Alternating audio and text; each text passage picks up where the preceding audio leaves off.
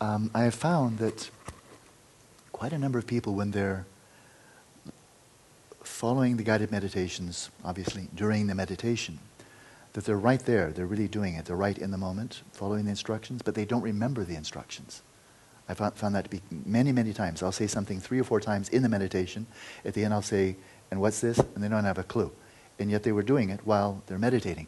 So I, would like to spend maybe about three minutes, I'm really eager to get in, three minutes into front load the issue of, so we're going to go into the first, the first phase of mindfulness of breathing this morning as usual. Um, and that is the whole issue of relaxation. Uh, there are still a few people on occasion that start feeling pressure building up in the head, tightness in the upper torso, the chest, constriction, overall feeling kind of tight and so forth. And so to front load this, when that happens, back off immediately. This is not a habit to, to be tolerant of. You know, back off immediately. There are a lot of nyam that you just want to be patient with and just, just move right on through. But pressure building up in the head, the tightness, constriction, all of that, no. Just back off immediately. So the first line, the first line of response, I would say, would be the infirmary. So, so now have your priority list. First of all, in the, into the infirmary. Full body awareness in the supine position. Oh, very gently, coming to the ground, the earth element. Bring your awareness out of the head. So there's the first point. Within that, what's the essence? The breathing. Focus on the, on the sensations of the breathing with the background of the earth element sensations. Within the breathing, what's the essence? The out breath. The out breath is really the key. Within the out breath, what's the key? Okay, so keys within keys within keys. Within the out breath, what's the key? It's releasing all the way through through the end of the out breath. Releasing as if it's your last one. You're ready to die now. Just release and release and release. And just continue letting go. And during all that time of the out breath, releasing any thoughts that come up, just instantly, just gently blow them away, and continue releasing until almost as if by surprise, the next breath flows in effortlessly. Don't pull it in, don't suck, don't give any effort. Just, don't, don't sniff, I should probably say, but don't give any effort to it at all. Allow it to flow in, and whether it's shallow or deep, just let it be. And so, final point on this one the big deal here is to really release yourself out of OCTD.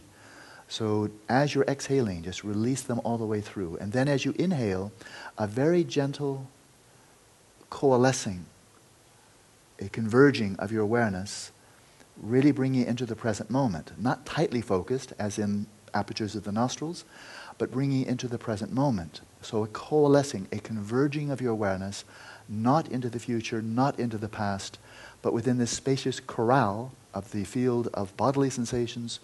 So do converge somewhat there, just to be present. So you're not just going into spin out into you know, one, one mindless thought after another. Okay? Yeah, I'm going to make one more comment. Um, clearly, we have two and a half weeks now. So some people are already thinking, oh, time is running out, starting to get a bit up, uptight maybe a little bit anxious. Oh, where do I go? What shall I do? Uh, it's almost over. I had better try harder. All that kind of business. It's kind of a nice analogy from classic Mahayana Buddhism. Relates to Tushita. It looks like Klaus will name one of his other places here in southern Thailand, Tushita. It's a gorgeous place where the organic farm is, uh, two hours north of here. Tushita, in, in all of Buddhism, is known as a, a deva realm, a, a deva abode within the desire realm. Okay, so a very nice place. Very nice place. And it's, it's a flat out deva realm. It's just one of, it's within samsara, but very pleasant. Extremely pleasant. Tushita. And then in the Mahayana, and that's all over Buddhism. Theravada, Pali Canon, it's everywhere. And then in the Mahayana, you don't find this in the Pali Canon, what I'm about to say, and that is it said there's the, the Deva realm in the desire realm of Tushita, and then some distance away, and exactly what that means, that may be pure poetry, metaphor, who knows, but some distance away, there's the pure land of Tushita. Pure land. Well, a pure land is a, an environment created from the mind of the Buddha. It's not created by the karma of sentient beings. whether it's Sukhavati, Tushita, Abhirati, and so forth and so on. Uh, and that's where it is said, in the Mahayana, that the coming Buddha Maitreya dwells, and Tsongkhapa went there, Atisha went there, so you'll be in extremely good company. Many other great beings took there to be in the presence of Maitreya.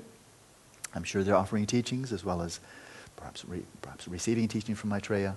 But it's said to be analogous to Tushita as the Deva realm, as being like a village, and Tushita, the pure realm, as being like a monastery just outside the village, like one kilometer or a half kilometer away, just outside of town, right? So it's very different karma to go to one as opposed to another, just like being in a village versus being the nearby monastery. Those are very different places to be, even if they're, you know, very close together in terms of their basic proximity. But the ambience of the two, even though they're both very pleasant, they're both called Tushita, Ganden, the, joy, the joyful place, the delightful place, um, they're fundamentally different. And that is, one is simply you save up your good karma, and then you get a really nice vacation in the desire realm of Tushita. And it's really, really nice.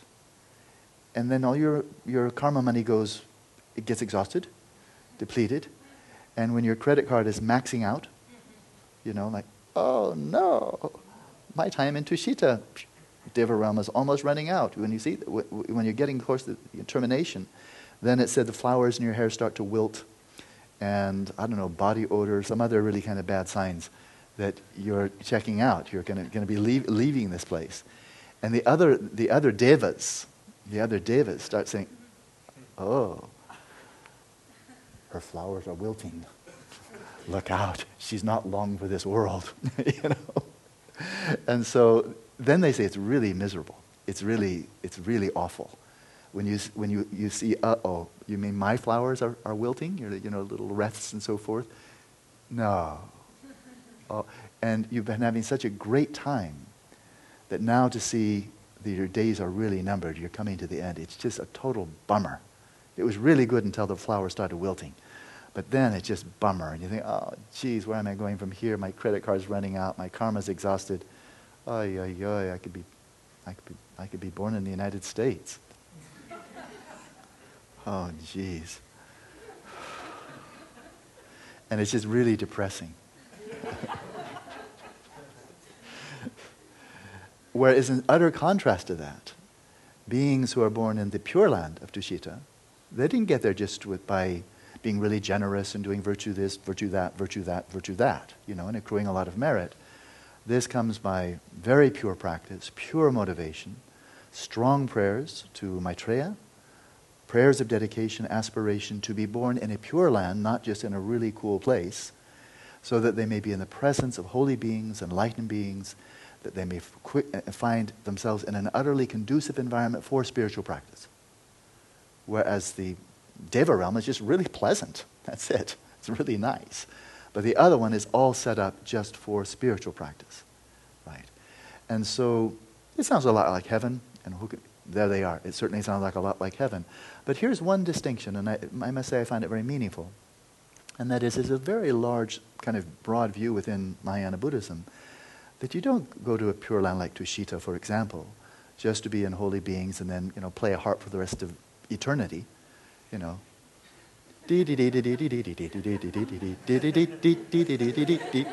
harp, banjo, whatever, you know, and you just play play celestial music, you know, forever. I mean, I don't, I don't think any religion really teaches that. But uh, the notion that you just hang out there for eternity, you know, is not the vision. How does that fit into the bodhisattva ideal? That just sounds like a really, you know. So the, the ideal there is you go there until you've gotten your battery sufficiently charged with blessings, with teachings, with practice, achieve bodhicitta, stabilize your bodhicitta, to really develop yourself robustly on the, on the path, and then develop deeper and deeper compassion, great compassion, of course and then, when you feel you're ripe, then you leave. And then you go to the United States or Mexico or Finland. They have very good sisu there. Very, very tasty sisu. Um, and then you come down, not because your karma ran out, you're coming down out of compassion to be of service. Because you've just been blessed by Maitreya and the other great beings in that realm. So then you're coming down, and there's no wilting, of flowers. There's no, oh, bummer, I'm about to leave. It's like, you know, I think I'm ready to go, like a, like a chick ready to leave the nest. I think I'm ready to go. And then when, they go, when you go, you know, I'm, I'm going to use my imagination a little bit. Every, everything I've been saying thus far is straight Mahayana Buddhism. But one can imagine kind of a celebration among the other beings there. Oh, you, you got your act totally together. You're really ready to go to Mexico, to go down to the United States or whatever. Yay, you know, give them a good send off. Go for it, dude. You know, help out sentient beings. We'll be following after her. We'll go off to Argentina. We'll go off to wherever. But they're willing to go, go to all realms of existence. I remember once when I was oh, speaking one on one with Geshe Dhargyey and expressing some real concern about, I don't want to go to a hell realm. He got almost, he got almost wrathful with me. He really did. Almost wrathful. He said, You shouldn't be afraid of hell realms. You should be willing to go to hell realms. You know. Stop that. Okay. Molten iron. Yeah, I don't mind. okay. so if we consider this, we are here on the island of Phuket. So I've heard. We are on the, this island is the most popular vacation resort in all of Asia. So I've heard. And we're right now just on the cusp of the high season. You might have noticed the weather's changing. It's kind of getting like celestial. And it's going to remain this way right through until early March. It's just, this is why people come from all over the world to be here, especially December, January, February, but also November. We're slipping into November pretty quickly here. And so you can imagine people saving up their money and coming to one of the really nice hotels here and eating in the really good restaurants and enjoying the fantastic beaches. And then there's Patong Beach. As they say, massage with a happy ending.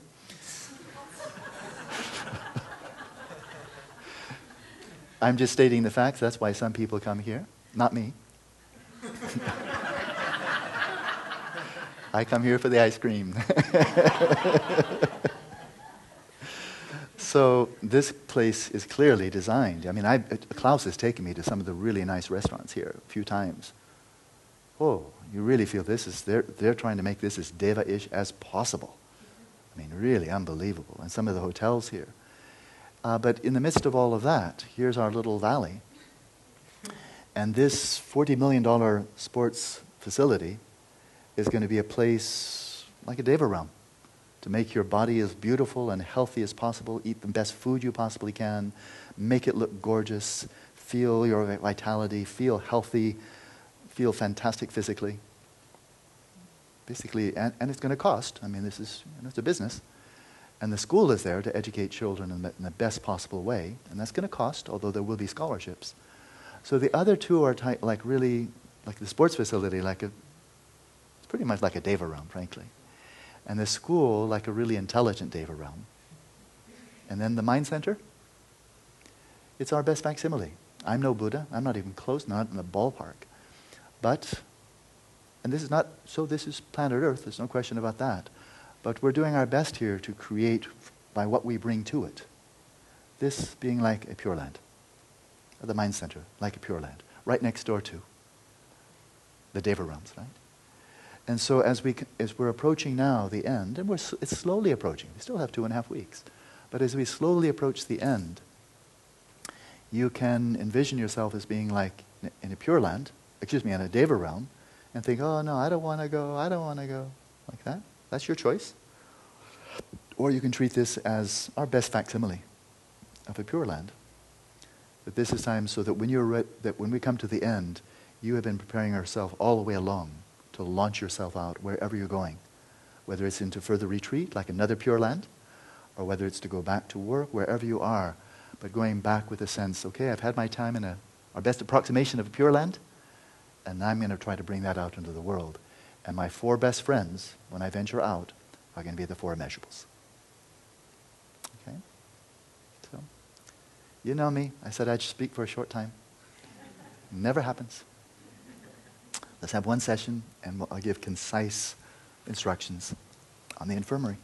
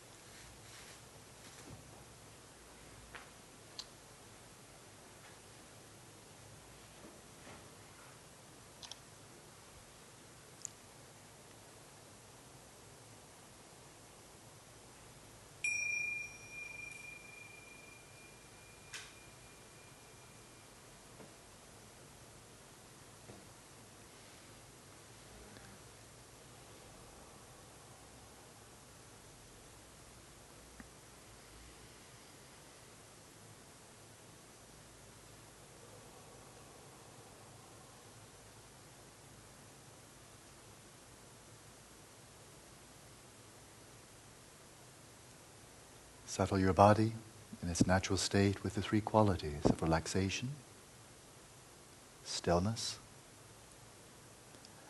and a posture of vigilance, even if it's only psychological, as you lie in the supine position. Strike the balance of relaxation and vigilance.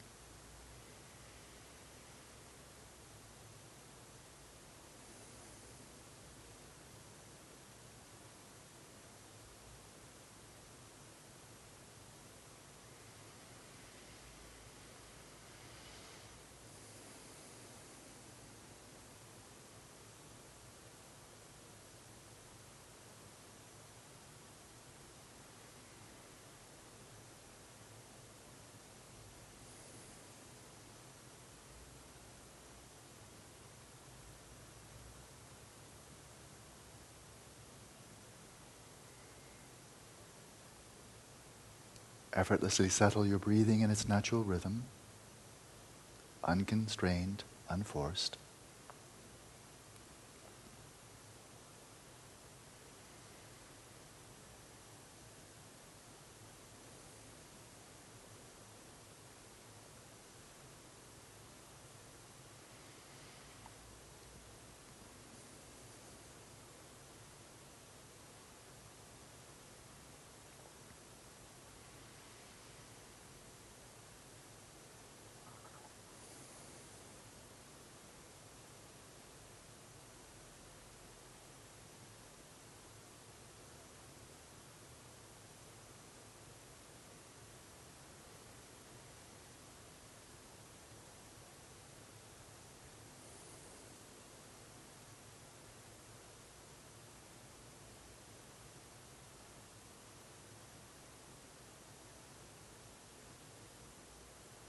Then very deliberately allow yourself the freedom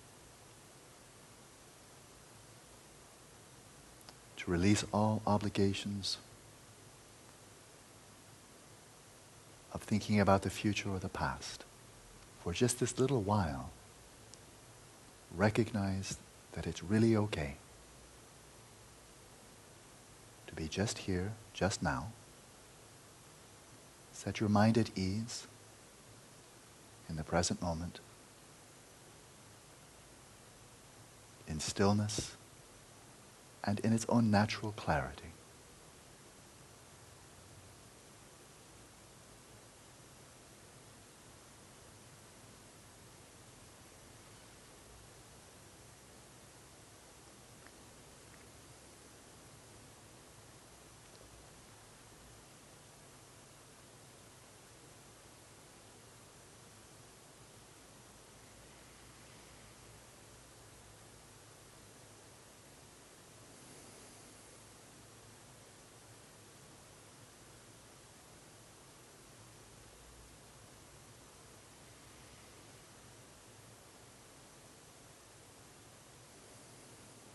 Let your mindfulness be rooted, grounded in the earth element where your body's in contact with the ground.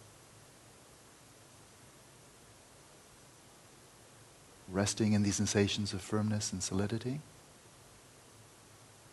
which are constant.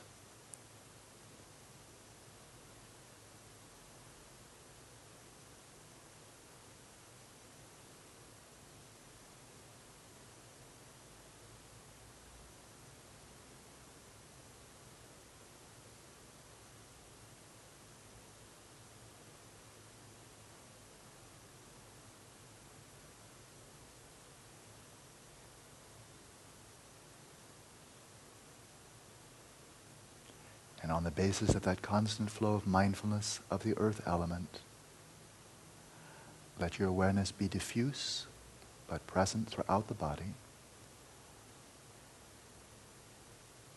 attending to the sensations of the breath wherever they are most distinct.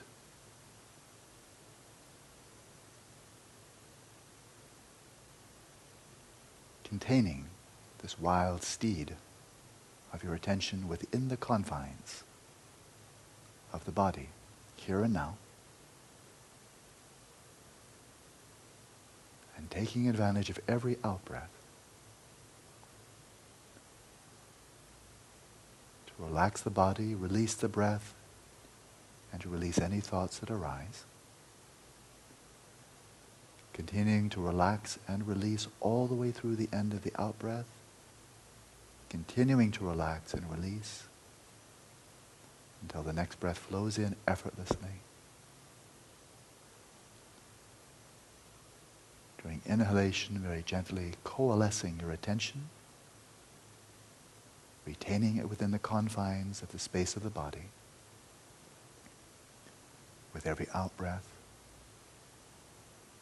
relaxing deeply, but relaxing within the confines of the space of the body.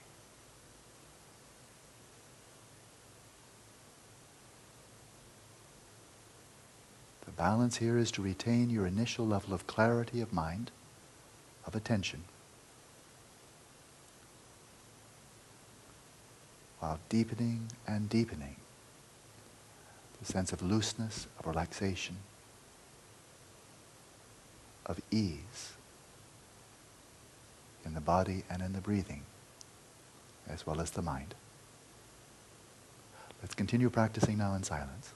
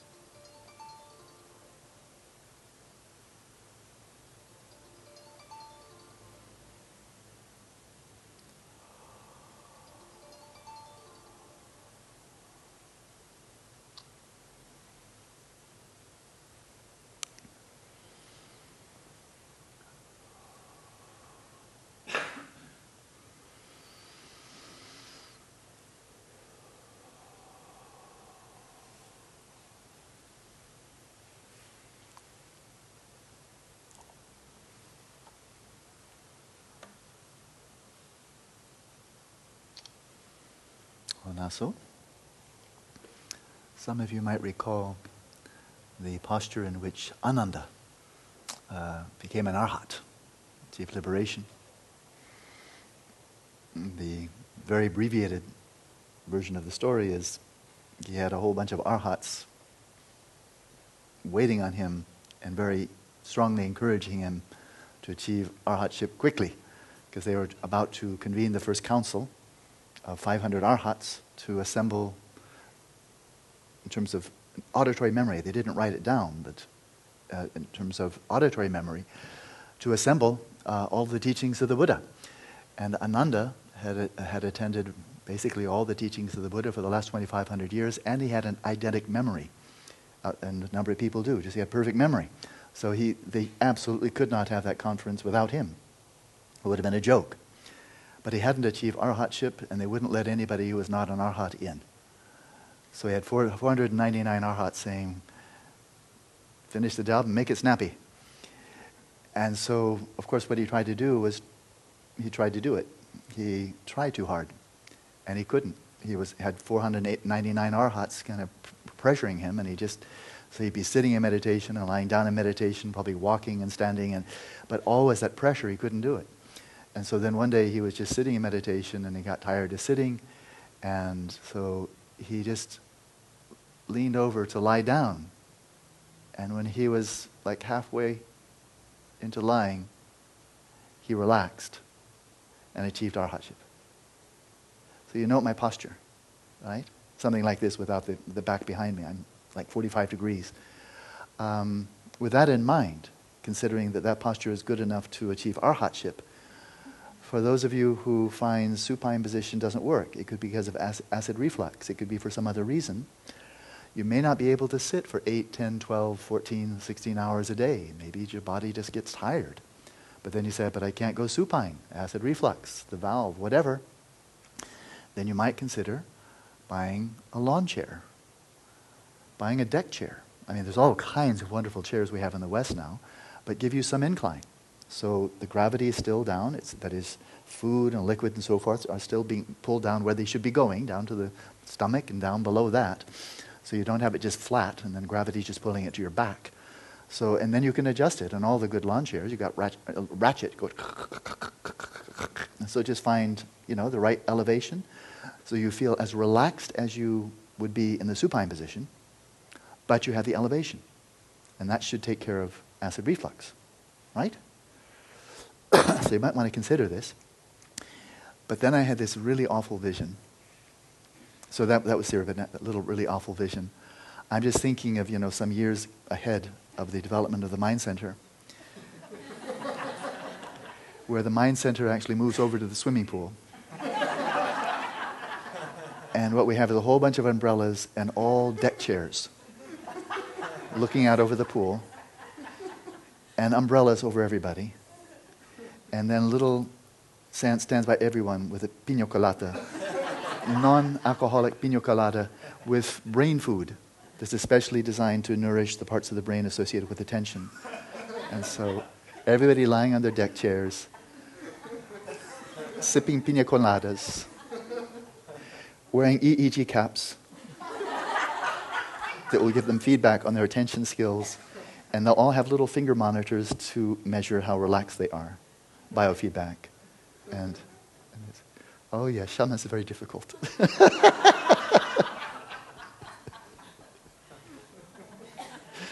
so look out. Look out. But the deck chair may be the first step in that slippery slope. There we are. Good. Oh, Lasso, enjoy your day.